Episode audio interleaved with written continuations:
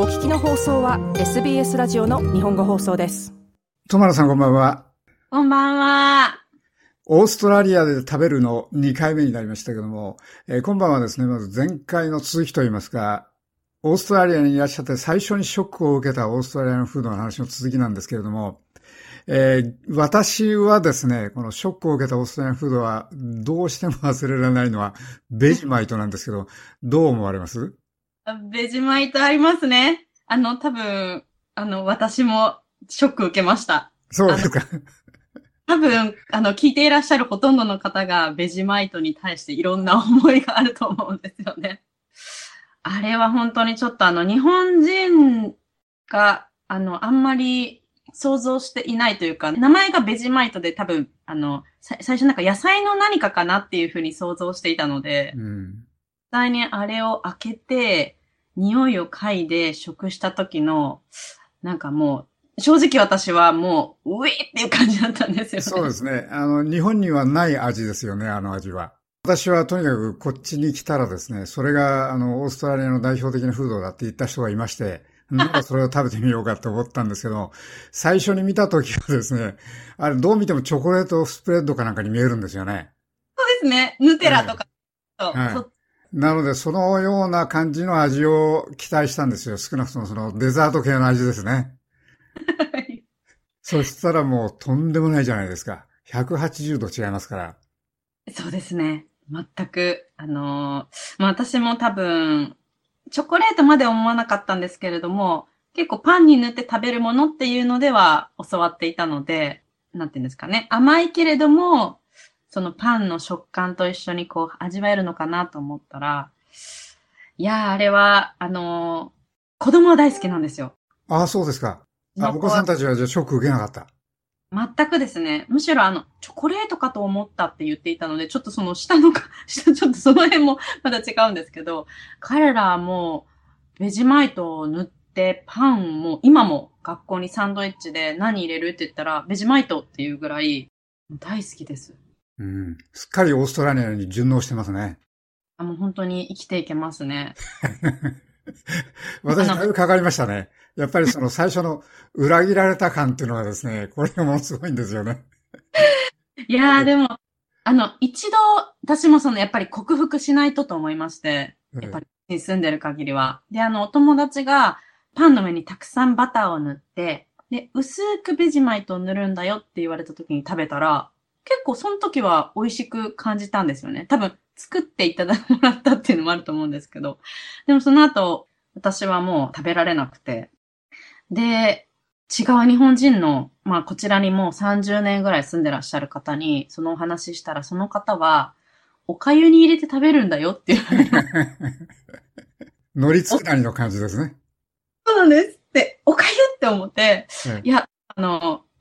私の個人的なベジマイトの味は、しょっぱくて、なんか口の中にねちゃっとして、本当味噌でもなく、チョコレートでもなく、本当に今まで味わったことの味だったんで、それをお粥の上にご飯と和食と乗せるっていうのが、食べるっていうのがちょっと、あの、まだ試したことないんですけど、やっぱりちょっとそれは、長尾さん やってみていただけますか？今、私もまだやったことないんで、今度チャンスあったらやってみようと思いますけどね。ですけども、その、悪いアイデアじゃないなと思うのはですね、あの、ベジマイト、例えば、トースト、熱いトーストにつけると結構いけるんですよ。なので、あの、熱いおかゆかなんかにちょっと入れるんだったらですね、ひょっとしたらいけるかなという感じがしないでもないですね。火を通すと美味しいってことですかね、うん、ちょっと火を。そうですね。温度があるといいような感じがしますね。熱が。書いておきます、こちらで。温度があるといい。いや、ぜひあの、ベジマイトの食べ方を、なんかあの、皆さんにも聞きたいですね。他に。そうですね。はい。その他、オーストラリアの食べ物というと、ミートパイですけども、これと出会った時にはどうですか？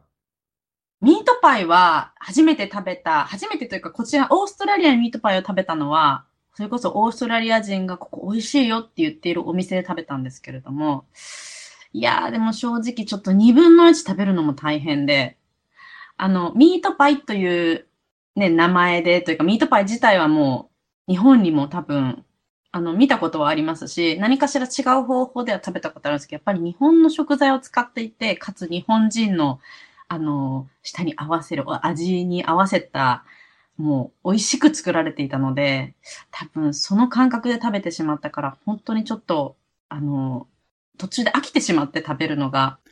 そんなにこう、んっていう感じでしたね。代表的な料理って言われて、うーんって、未だに多分ちょっとミートパイ売っていてもあまり買わないですね。うん。やっぱりこちらのやつってのは脂肪が残ってるんですよ、随分ね。中に。そうですね。ええ、あの、ちょっとサバーブの、あの人気のパン屋さんに行ったことがあったんですけれども、え、田舎の、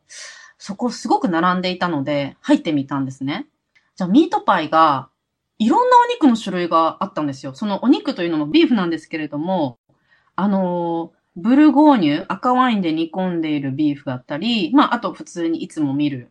ビーフだけのものであったり、あと多分ビーフと何か、あの、何ですかね、ホルモンではないんですけど、何かを混ぜているって、こう、メニューがたくさんあって、で、そのブルゴーニュ風の赤ワインで煮込んでるのはすごくあっさりしてました。あの、マッシュルーム入れたやつとかいろいろ種類ありますよね。ああ、確かにそうですね。ええ、はい。そのブルゴーニュは非常に美味しそうですけどね、その、聞いた感じは食べてみないとわかりませんけど。いや、もう本当に味が繊細な味になっていて、うん、ちょっと効果がありますよね。うん。あの、日本でミートパイ食べると、これは本当にだいぶ sophistication の度合いがだいぶ違うと思いますけども。はい、そうですね。もう、あの、ちょっと皆さんが多分、日本でミートパイって聞いて、オーストラリア代表のものだよって言った想像と多分全然違うので、ちょっとあの、日本人にはもしかしたら、一個丸々食べるのは最初は大変かもしれないですね。うん、そうですね。えー、あと私が気がついたのはですね、アイスクリームなんですよ。あの、アイスクリームの中にとんでもない味のやつがあるんですよね。これなんかもほとんど、ベリマジじゃないですけど、これもショックだったことがありましたね。アイスクリーム試されたことありますか？いろいろ、あの、カラフルでですね、色をつける、その染色剤みたいなのが多分いっぱい入ってるんだと思うんですけど、その中でブルー、本当に真っ青なやつを食べたことがありまして、これは食べたらですね、うん、化粧品の味みたいなするんですよ。これはちょっと食べらんない。食べられですね。味ではないですね、それは。うん、いや、アイスクリームは、確かにあの、まあ、ジェラート屋さんも多いですけど、アイスクリーム屋さん行くと、大体、そうですね、カラフルなものもありますし、それこそやっぱりベジマイト味もありますし、まあ、ただ私結構アイスクリームは今のところ好きなものが多いような気がします。ジェラートが好きなんですね、私は。でも子供たちどうしてもカラフルなものを選んで、こう、下の色が変わるっていうのが大好きで、あのー、ね、こちら結構着色料とかもう気にしてこう、やっぱりパッケージにも書いているんですけど、アイスクリーム屋さんはやっぱりその辺気にならないというか、まだちょっとエンターテインメント的な感じもあるんでしょうかね。うん。子供たちはどうですか？それで、ああ、これは食べられないって言って、ぴょって吐き出しちゃったりしたことないですか？あのー、上の子は結構、冒険はするんですけれども、にうるさくて、